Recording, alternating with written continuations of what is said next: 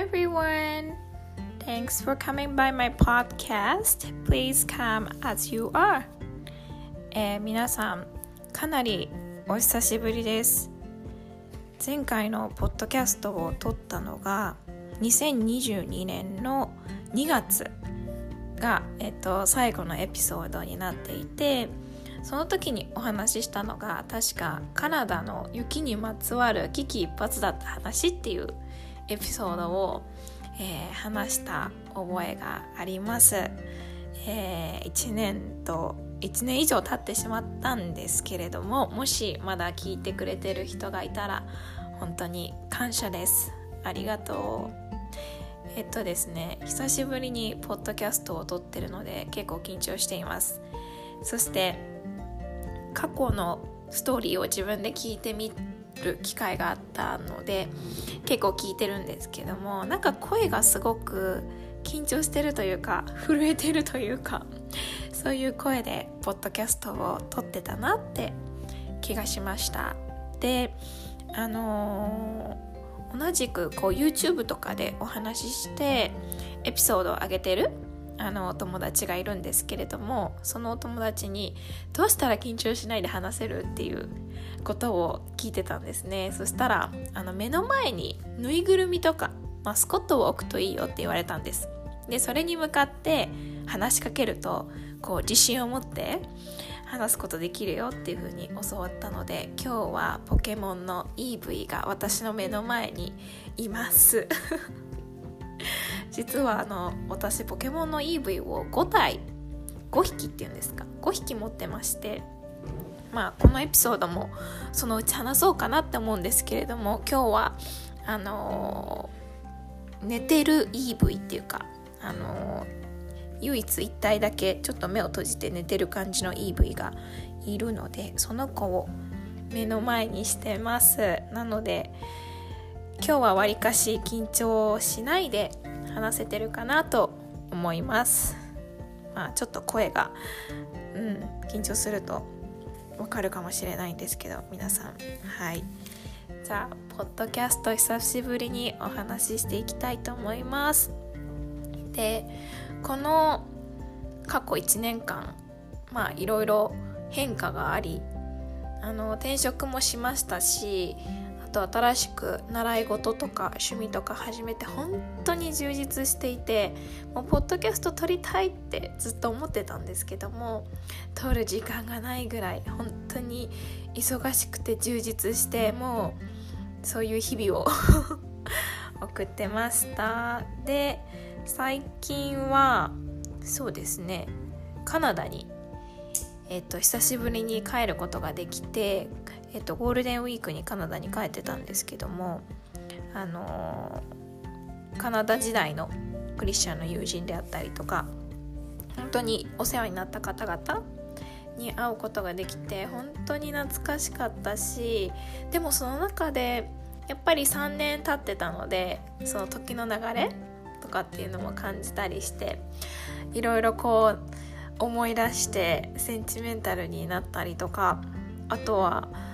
なんだろう、3年ぶりなんだけれども、こう7年も住んでたところに帰ったんですけど、懐かしさもすごくあったんですね。だけどやっぱりこう新鮮さっていうか、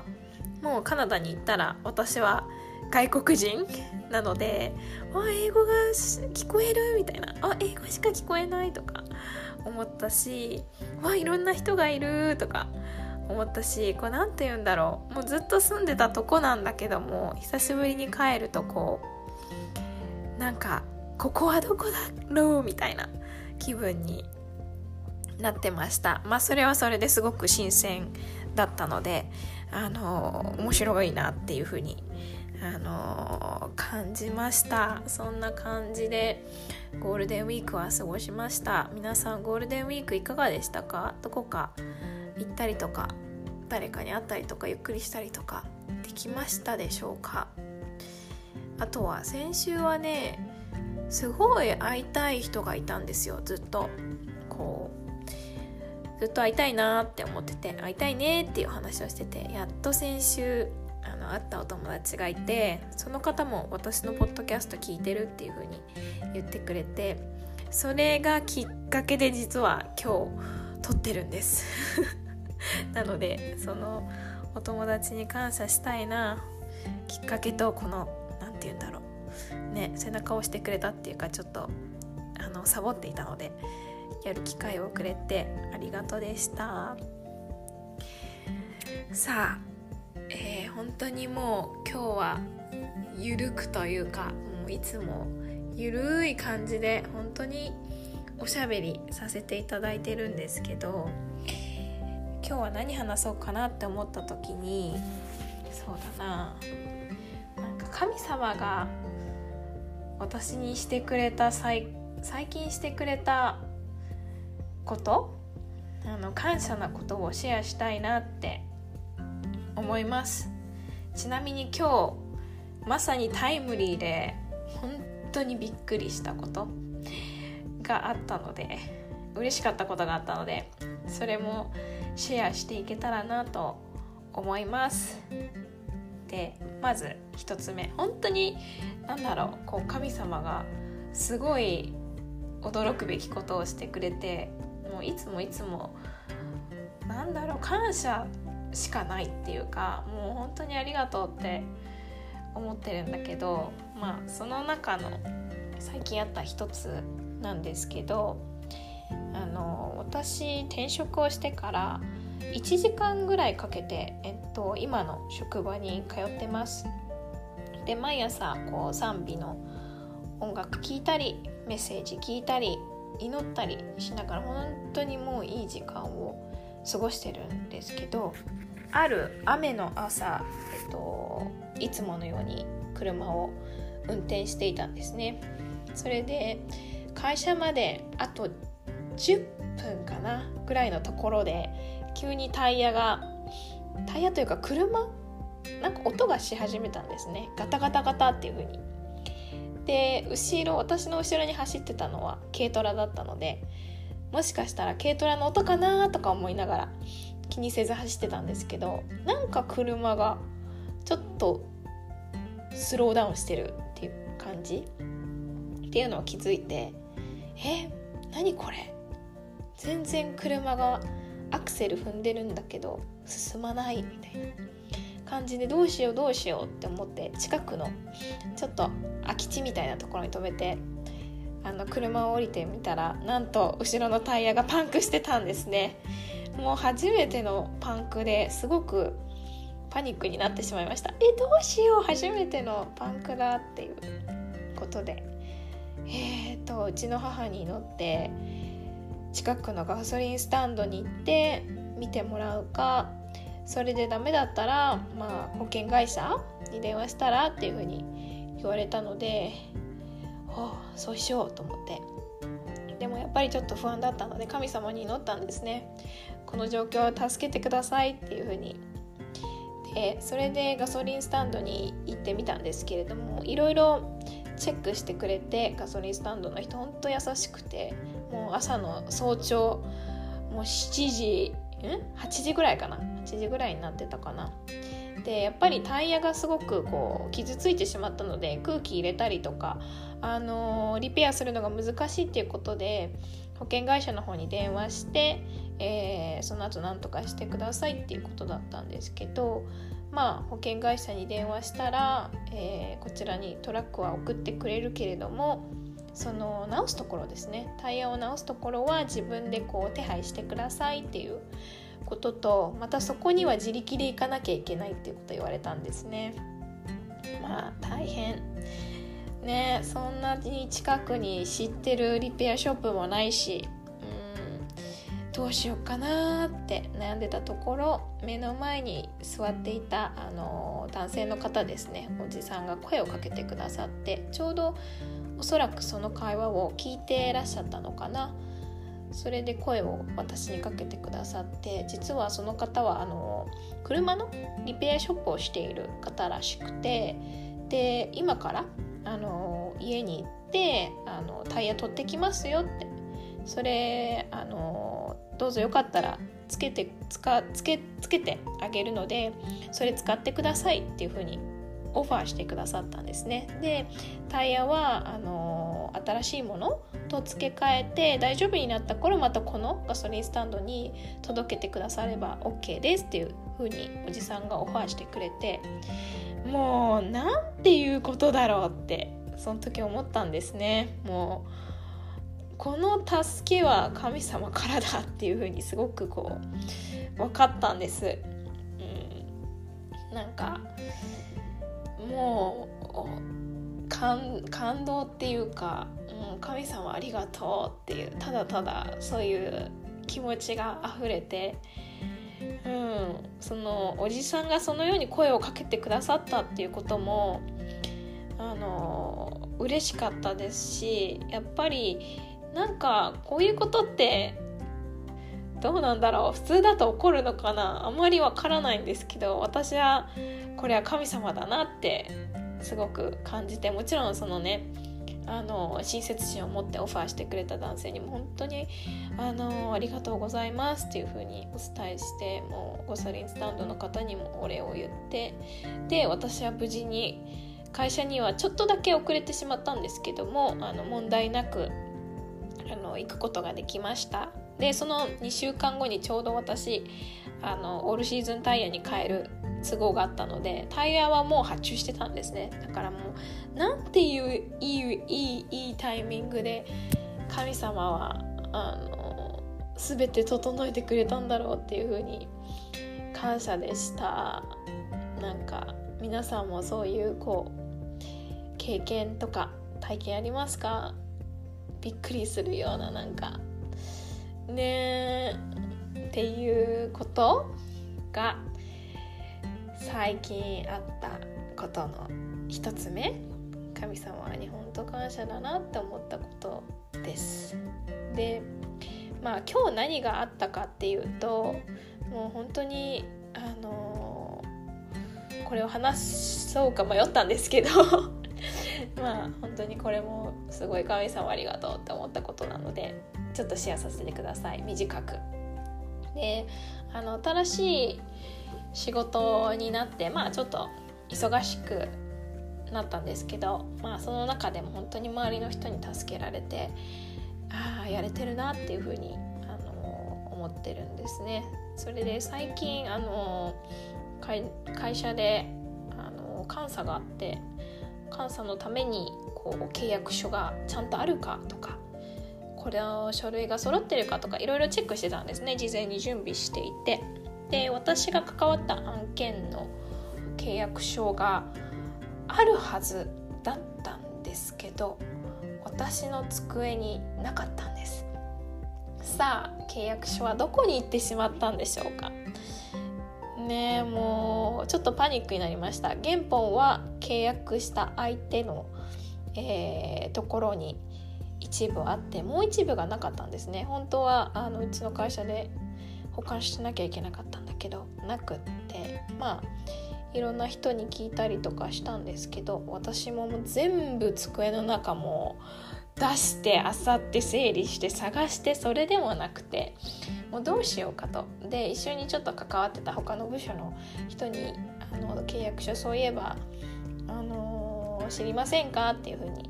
聞いたんですけど、ないということで、あれ私だっけとか思いながら、うわーまたドジしちゃったみたいな感じでいたんですね。でも本当に探してもない、もうこれは私の力じゃどうにもできないし見つけられないやと思って、もう帰り道車の中で本当に乗ったんです。神様どうかこの大事な契約書を探してください、見つけてくださいって。でまた次の日の朝も祈りました。もう監査で大事なこの契約書が必要なんですって、もう結構祈りました毎朝。もう自分じゃもうどうにもできない、もうコントロール外ですよね。もうやり尽くして、もう本当にそういう時ってやっぱ神様に祈ることしかできないんだなって私はその時思ったんですね。でなんとそれが約2週間前で、今日ですね実は同僚があ、これ僕の机にあったよって持ってきてくれたんですはい、もう神様ありがとうって言っても怒る気持ちとかそういうことは全然なく、もうただただ神様見つけてくれてありがとうって言って喜びました。で同僚の人もおそらくわかんないんですけど、その彼の誠実さっていうかもうあったよって言ってすごくこうなんていうんですかね、持ってきてくれたっていうのも嬉しかったんですね。っていうのもまあ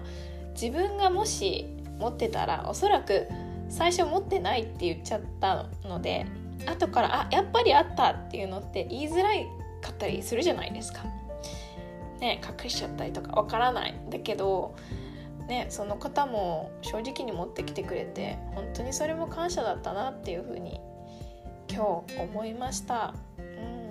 なんか神様すげえってはい、そんな感じです。でまあそのやっぱりこう何かあった時、不安なこととかなんだろう、ピンチの時とかこう思い煩いがあったりとかする時ってかなり私祈るんです。神様ともおしゃべり、対話、リクエスト、もう本当にそういう感じで神様と対話をするんですけど、あと毎朝祈ったりとかね、なんか神様にやっぱり私の願いを聞いてほしいし、こうリクエスト、例えばね契約書のこととかタイヤのこととかピンチな時とか神様に本当にお願いするんですよね。で私ちょっと一箇所そうですね、シェアしたい聖書箇所があるんです。あ、ここいいなって思ったところで、ローマの信徒への手紙 8-24 からシェアしていきたいと思います。はい、じゃあ読みますね。私たちはこのような希望によって救われているのです。見えるものに対する希望は希望ではありません。現に見えているものを誰がなお望むでしょうか。私たちは目に見えないものを望んでいるなら忍耐して待ち望むのです。同様に霊も弱い私たちを助けてくださいます。私たちはどう祈るべきかを知りませんが、霊自らが言葉に表せないうめきを持って取りなしてくださるからです。人の心を見抜く方は霊の思いが何であるかを知っておられます。霊は神の御心に従って聖なる者たちのために取りなしてくださるからです。神を愛する者たち、つまりご計画に従って召された者たちには万事が益となるように共に働くということを私たちは知っていますっていう箇所がちょうどなんかああここだっていう風にこう心に来たのでシェアしました。何でも神様に言っていいと思うんですよね。まあ何でもって言っちゃうと難しいかもしれないけど、こうまあ本当にピンチの時とか何かお願いとかリクエストとか、もうそうね、私はいつもいつも神様にお願いとかもうリクエストとか祈りを通してしてます。で本当に神様は私たちの心を知ってるし、なぜなら神様は私たちを作ったからね、一人一人を本当に意味を持って作ったから、私たちの心を思いを知っている人です。なので本当にそうだな、もっともっと祈っていいのかなって、いいのかなっていうかいいと思います。本当に何かピンチの時とかあったら神様とぜひ対話してほしいし、リクエストしてほしいし、神様待ってると思うし、それがそのタイミングに叶うこともあるし叶わないこともあるし、それがもしかすると1年後に叶うこともあるし、2年後かもしれないし、10年後かもしれないんだけど、私の経験ではこう3年後に叶えられた祈り、願いっていうのもあったし、その叶えられるタイミングっていうのはやっぱり神様が彼の計画の中で決めることだなってすごく思うんですね。なのでなんかでも神様はやっぱりこう変わらぬ神であり、良い神であると私は思ってます。だからみんなもどんどん神様にリクエストして、神様をもし知らない人がいたら探してほしいなっていうふうに思います。はい。っていうことで結構ベラベラと喋っちゃった。もう20分以上喋ってますので、今日はここら辺で閉じたいと思います。 Thank you for listening my podcast. I will see you in the next episode. Thank you and bye.